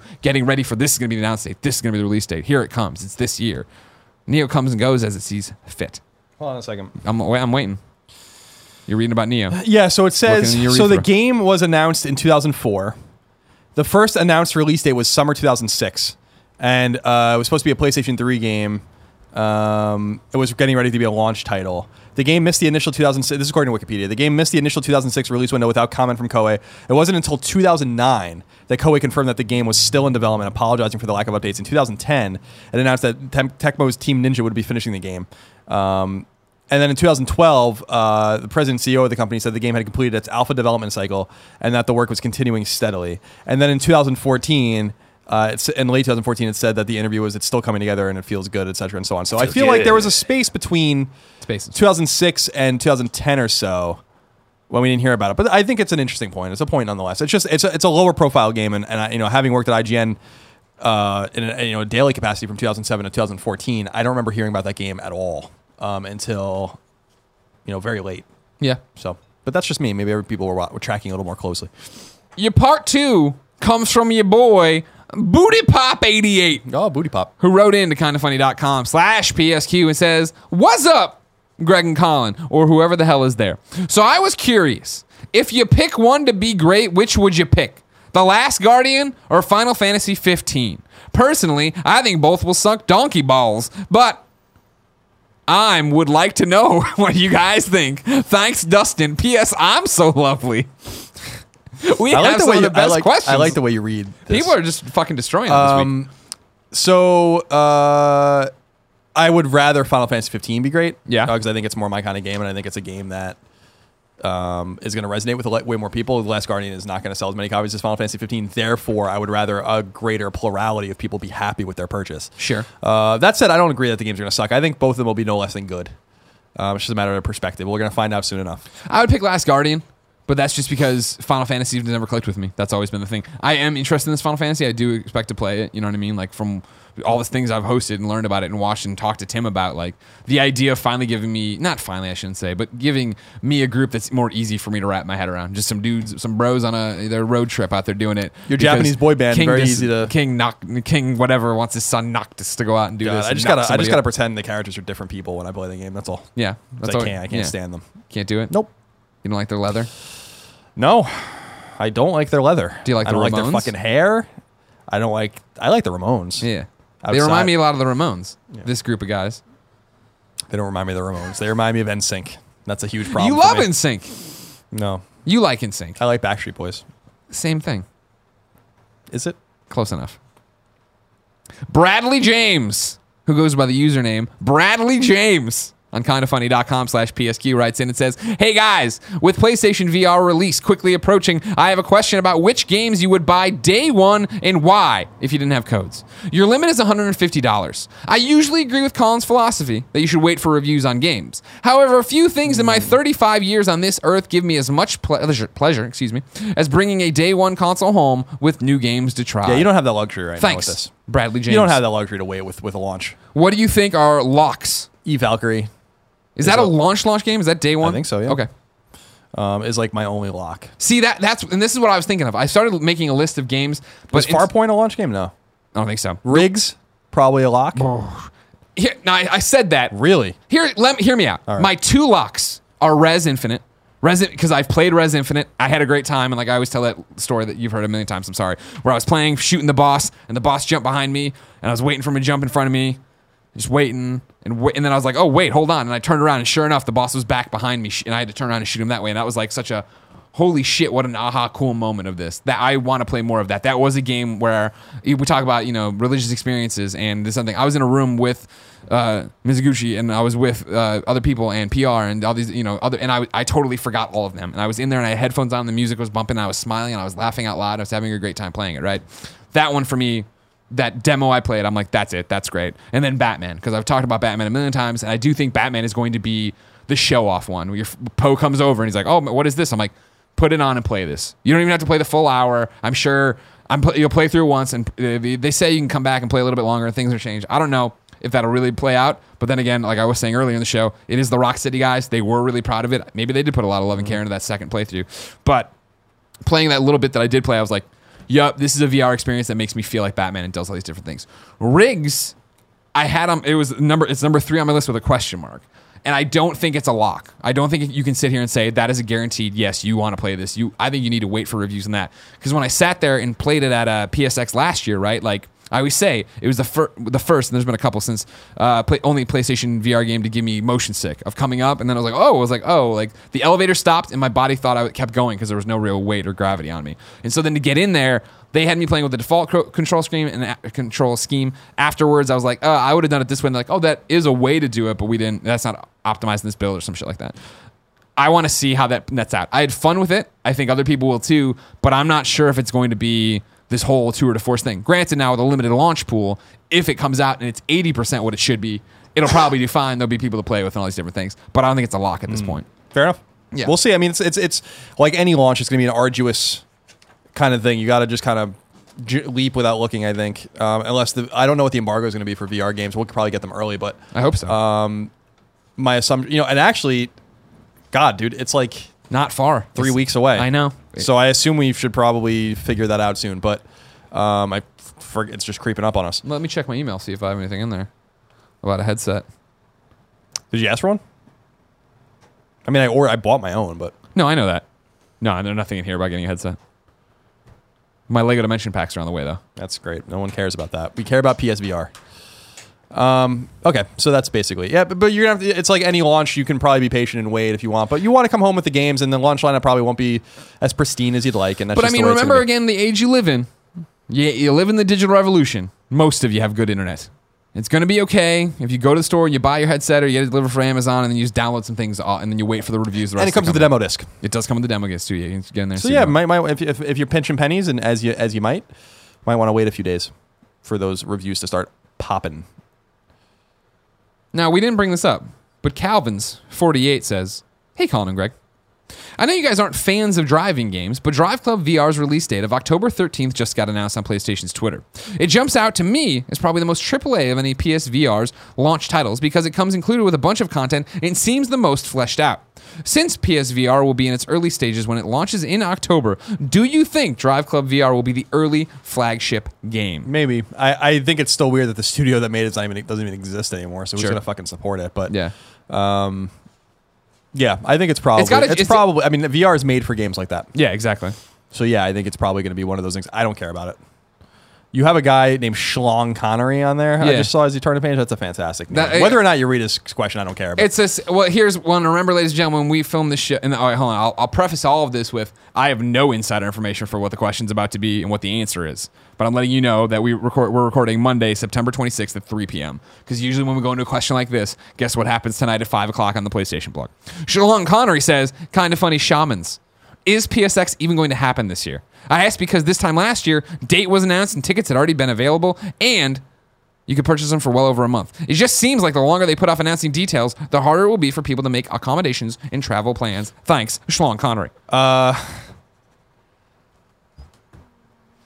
I mean, is PSX happening?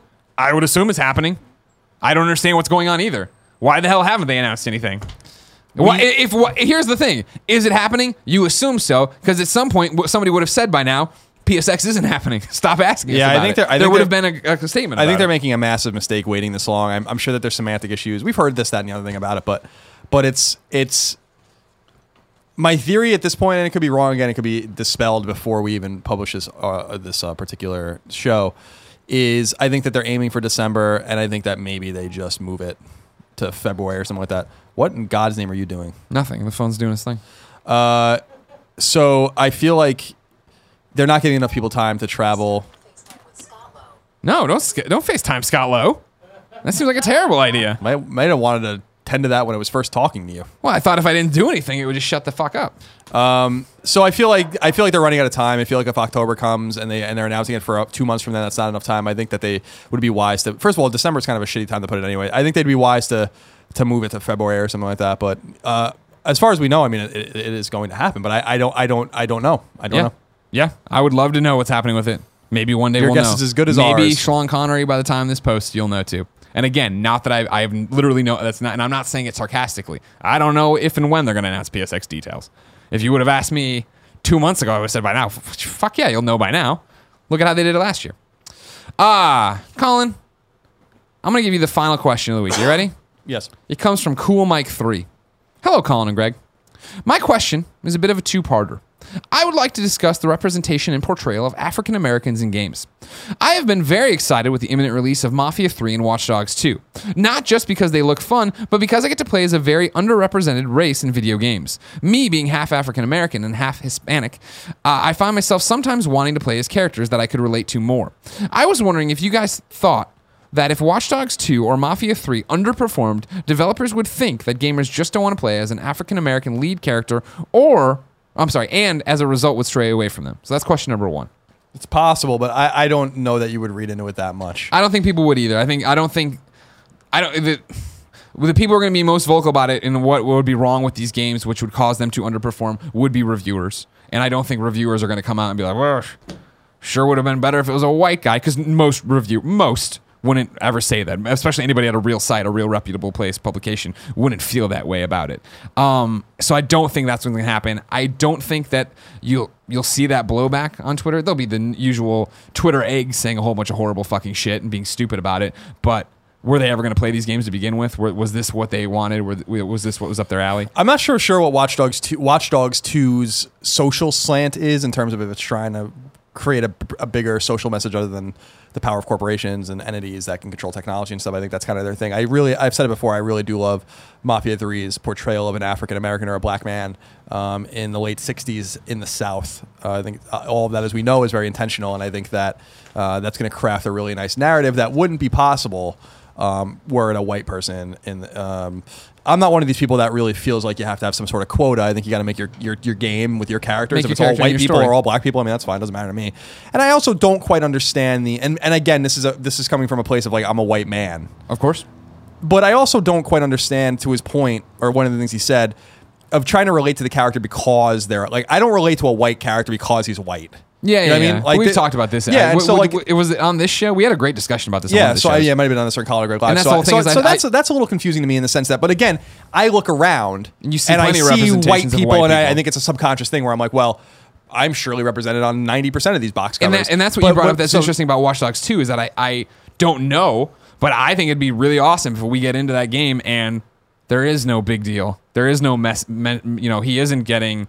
I mean, like, and I guess that sounds loaded too. If he everything's peachy keen for him as a black man in San Francisco, but also that it's just not like this is a big point of his character is that he is this black guy who's doing this thing, right. And it's just like he's this guy who's doing this thing and taking those corporations. Yeah, I think it doesn't need to be this whole message like you're saying. There is a resonance between those two characters. If what you're saying is true about Watch Dogs 2, where it might just be what I hope. I think he might be right. Yeah. Considering we live here and it's a modern game.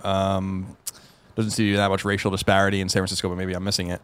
As opposed to the Mafia 3, which I think is more intentional. But my point is that like I see like I've really related to characters that are black or women or anything like that. Yeah, so I don't necessarily see it like that, but I also do understand why certain people, minority groups, specifically whether it's a gay person or a black person or an Hispanic person or whatever, an Asian person, look around and they're like, well, it's nice to see that. I'm like, well, I get that too. So. We had such a great discussion about this, where it was that we're just two privileged white guys and that I can totally understand his perspective of, man, it seems like every time there's a black guy in this movie, in this game, whatever, they're gangbangers or whatever. This is how it's got to. Yeah. Can I just see somebody who's a normal person like me that likes PlayStation? I'm not so sure that the Mafia 3 character is going to be normal since he's going to kill about 10,000 people before the game. Well, he's a Vietnam vet, right? Like, I mean, that's how they all were, from what I understand. They came back and just shot up the country. That's an interesting element of the character, too, is not only that he's a black man in the South, in the Deep South, during, right after the Civil Rights Act passed. But that he's a Vietnam vet, I think, is actually an interesting component to that character as well. I'm really, really excited about Mafia 3. I really hope we get a build soon. So going on with Cool Mike's question here, and by the way, I appreciate that Cool Mike spells it K-E-W-L, Mike. And then when he signed off, he said Cool Mike and then put in parentheses Cool Mike and spelled it normal because he knows Greg Miller's an idiot. My second part is just how usually African Americans are represented in games that I've played with African Americans in it, aside from maybe Mass Effect. Usually the black guy is loud / obnoxious or says the N-word all the time or is from a very impoverished area. Why are we always represented in this way? Surely everyone doesn't believe that that's how we all are, is it? I'd like to play a game one day where the black character is just like any other character we play, but he's just black. Even Lee from The Walking Dead was on his way to jail before the events of the game unfolded. I know that these are the developers' characters, but I'd just like to see some more diversity in how we're portrayed because we aren't all stereotypes. With love, Cool Mike. So that's jumping on what I was driving at, what I hope I was going to bring Lee from The Walking Dead up, but then I did think in my mind before you even said it, I'm like, well, he is going to jail, but it's for a crime he didn't commit. No, he did. Oh, he did commit. Yeah, no, he killed his wife and her lover. Oh, right. Okay, no, you're right. And then everything went to shit. But here's the whole thing about Lee from The Walking Dead. As I actually think... Okay, point taken there as well. Here, stick with me on that one, though. As a armchair quarterback of a white guy, 33, and everything's great. I think that Lee being a murderer, Lee having committed the crime, right? I still think that was the way to do it. The cop wasn't racist to him in the car. The cop wasn't like, oh, just typical for you people or some crazy-ass redneck bullshit like that, right?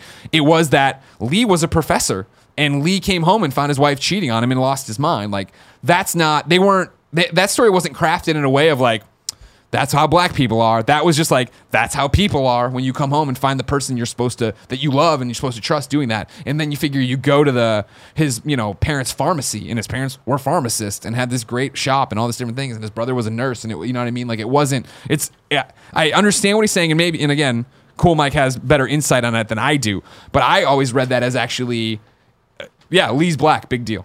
You know what I mean? Like, there's the one thing even where, in the game, Larry's an asshole to you, right? And Larry's an asshole to you because the old man who you drop a salt block on, he's an asshole to you because he knows that you're a murderer. He knows what was really up. And at one point, you can try to play it off of like, he's just a racist. And Larry hears that. And he's like, no, I'm not. That's not why I don't like you. And like starts calling you on your bullshit. Interesting thing, but I think the way they portrayed Lee in that actually... I remember that so intricately. I haven't played that game in 4 years. I don't remember it. To the point where a major plot point, I'm like, I don't think he committed that crime.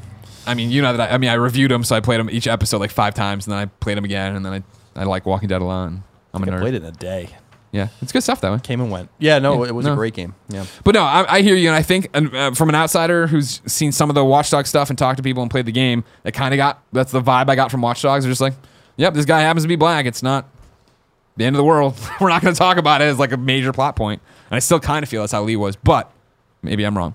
No, I don't think that's the way most people think of black people and minorities. I do think that sometimes for a story, it's easy to fall back on stereotypes. We talk about that, video game stories, as much as we love them, still aren't great. The majority of them aren't great. And so it is very easy to be like, this guy's that stereotype and that stereotype and that stereotype. And I'd like to see us moving away from that. I think we are, but it still happens. Yeah, I think you have to remember with games, it's generally a progressive medium, so I don't think you're going to find too much of that kind of stuff there. Maybe beholden to publishers that I don't think are racist or bigoted anyway, but want the sure thing. Sure, you have to balance those two things against each other. Colin, are you ready to meet this week's best friend? Yes. This is PS I Love This Best Friend XOXO. This is where one of you fine people. Go to kindoffunny.com/forums. Go to the PS I Love You XOXO board and post your PSN name. And then the rest of the best friends in the Kind of Funny community send you PSN messages of love and support. Send you friend requests. You have people to play with. And everybody goes, yay! This one comes from Travis, whose PSN name is hard for me to read. He says, hey, Colin and Greg. Travis here. All the way up north in Winnipeg, Manitoba, Canada.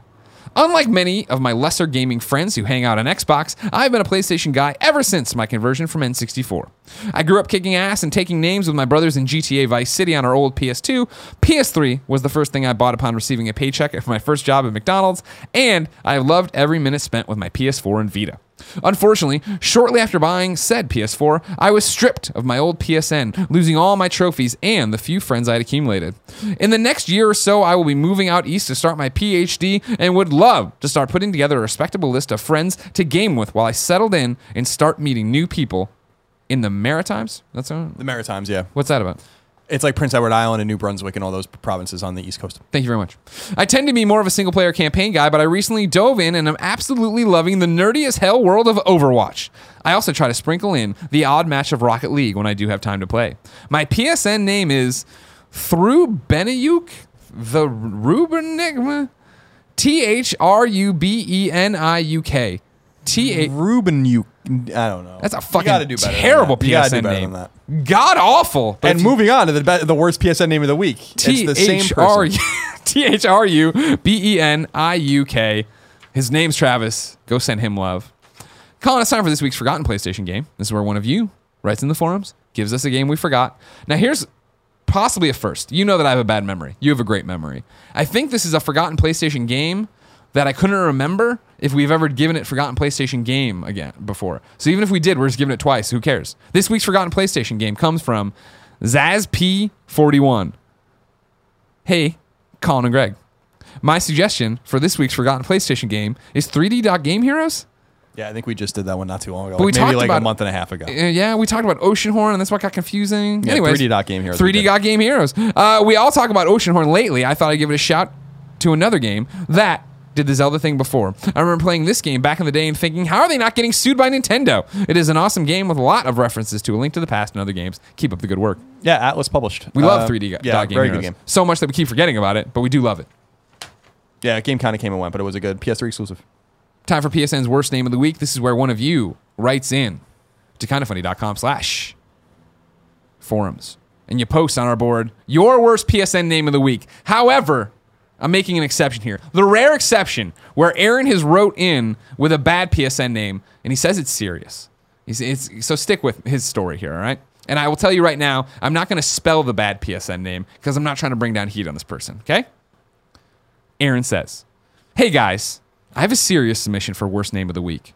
I was playing Overwatch today, and one of my teammates had the name Bill Cosby. He seemed like a friendly guy, so I doubted that he chose his PSN name after the sad and disturbing news about Bill Cosby came to light in 2014. I checked his trophies, and sure enough, he's had the PSN ID since at least 2010. It sucks that a gamer who named himself after one of the most well-liked entertainers in pop culture ended up being named after one of the most reviled entertainers in pop culture, through no fault of his own. We joke a lot about how people are stuck with hilariously obscene names in the PSN. But then this is an actual problem, at least for this one guy. Unless he is actually Bill Cosby, then fuck him. But I doubt it. Seriously, Shu, Sony, anyone, for real this time. Please let us change our names. Aaron. Yeah, that's a good point. Maybe his name's Bill Cosby. Maybe it is just Bill Cosby, yeah. I'm not saying our Bill Cosby, I'm saying, or the Bill Cosby, I'm it's saying. Just a guy who's also named Bill Cosby. Yeah. Sucks for him, man. William Cosby. Jr. Doctor. Remember when he got the doctor thing? Yeah, I do. From Temple, I think. Yeah. His alma mater. This worst name was brought to you by the Dollar Shave Club. Guys, you don't need to choose between price and quality to get an amazing, affordable shave. DollarShaveClub.com is the answer. To prove how amazing their shave really is right now, they're going to give you your first month free to join the club. DollarShaveClub.com delivers amazing razors right to your door for a third of the price of what them greedy razor corporations charge. Colin, how much you hate them greedy razor corporations? I hate them so much. Oh, get out of here. Get out Gillette. Of here. Get off my porch. Woo! Get out of here. Just go to DollarShaveClub.com and pick a razor that works for you from their lineup of amazing blades. That's all there is to it. With Dollar Shave Club, you look, smell, and shave like $1 million without paying for it. You like it more this week?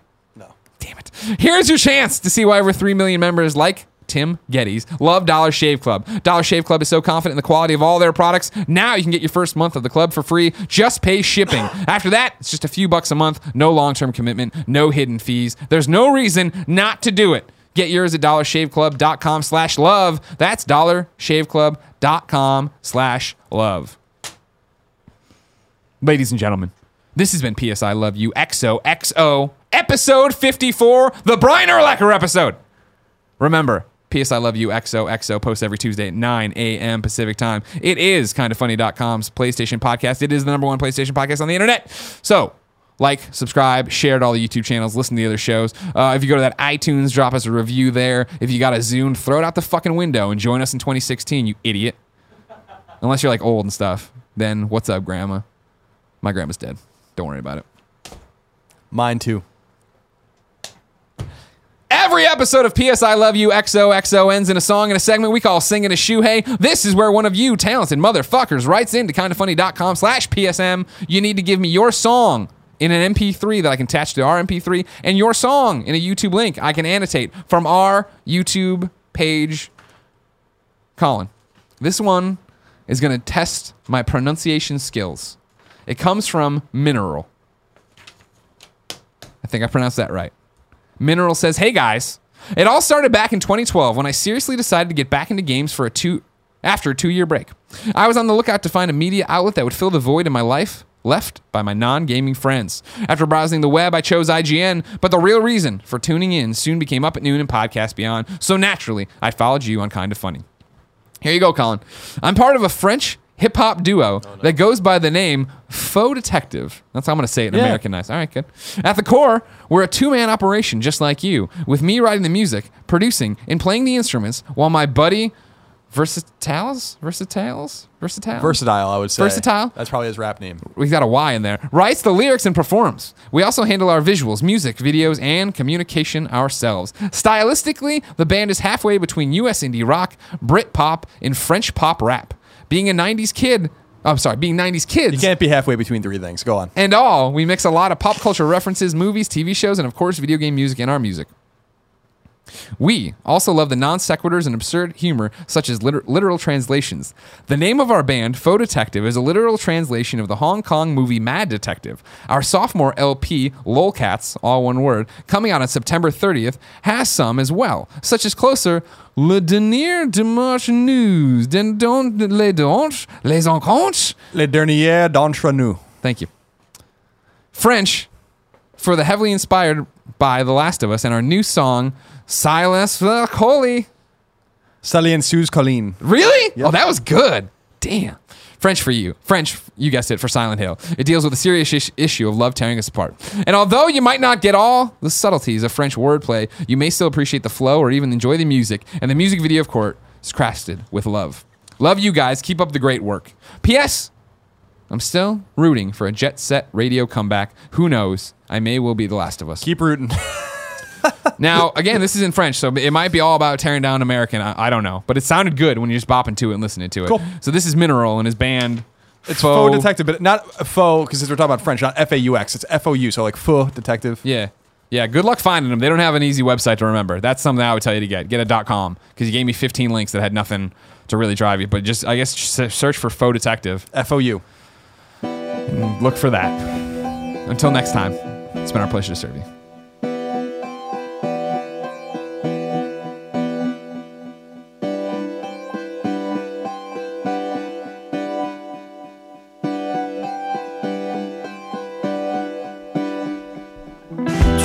C'est du temps, tu sais. J'ai pas toujours le cœur à faire du sexe. Je suis un mélancolique introverti. Et dire qu'elle me pense tout alcoolique. J'ai des envies de sublime, mais je passe mon temps à sublimer mes défauts. J'ai vu des gouttes salées couler sur tes joues et sur les meubles en acajou depuis quelques jours. On s'applique à s'envoyer des fucks, à tout compliquer, mais tu sais, je t'écoute en cachette quand tu crois que je vocifère. J'ai des sautes d'humeur, mais faudra s'y faire. On a de sales caractères, mais on s'aime quand même. Je t'invite dans l'ascenseur émotionnel. On se fait la guerre, j'ai des rêves d'enfer. Elle a des rêves d'enfant, et là je touche le fond. On va pas y aller par quatre chemins. Des sentiments, je les ai carjackés. Mais c'est toi que j'accuse. Coup de foudre à Syracuse, comme Émile Zola. Mais là c'est toi que j'accuse. Et j'ai bombé le buste. Tu sentais le muscle et j'avais l'étincelle. Une histoire de plus, à la recherche d'une cause perdue. Comme Klaus Barbie, encore une histoire de plus. Épargne-moi tes jérémiades. Je préférais quand tu gémissais. Aujourd'hui j'ai l'air un peu pâle. On fume de l'herbe devant Pierre Palmade. On a des DVD de films asiates et des anecdotes pour faire sourire ton gosse, tout comme Alain Bogossian. On est jeune et insouciant, une pensée pour Patrick Swayze.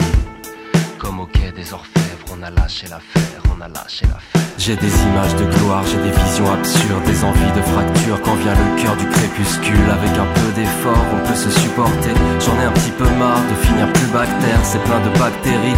T'es trop prépubère, il faut te former comme l'a fait C. Jérôme. J'apporte des arômes, des chrysanthèmes, pour te souhaiter un putain de joyeux anniversaire. Encore une fois, je m'emmerde. Inachevé, l'année qui s'achève, de la tendresse, je m'achète. On a lâché l'affaire, comme au quai des orfèvres. On a lâché l'affaire, on a lâché l'affaire, on a lâché l'affaire. J'ai des images de gloire, j'ai des visions absurdes, des envies de fracture quand vient le crépuscule, des visions absurdes. Comme Jodorowsky pour le film Dune, des visions absurdes. Comme si j'avais mis sur ma voix de l'autotune, des visions absurdes. J'ai des envies de fracture, j'ai des images de gloire, j'ai des visions absurdes, des envies de fracture quand vient le crépuscule, des visions absurdes. Comme Jodorowsky pour le film Dune, des visions absurdes. Comme si j'avais mis sur ma voix de l'autotune, des visions absurdes. J'ai des envies de fracture.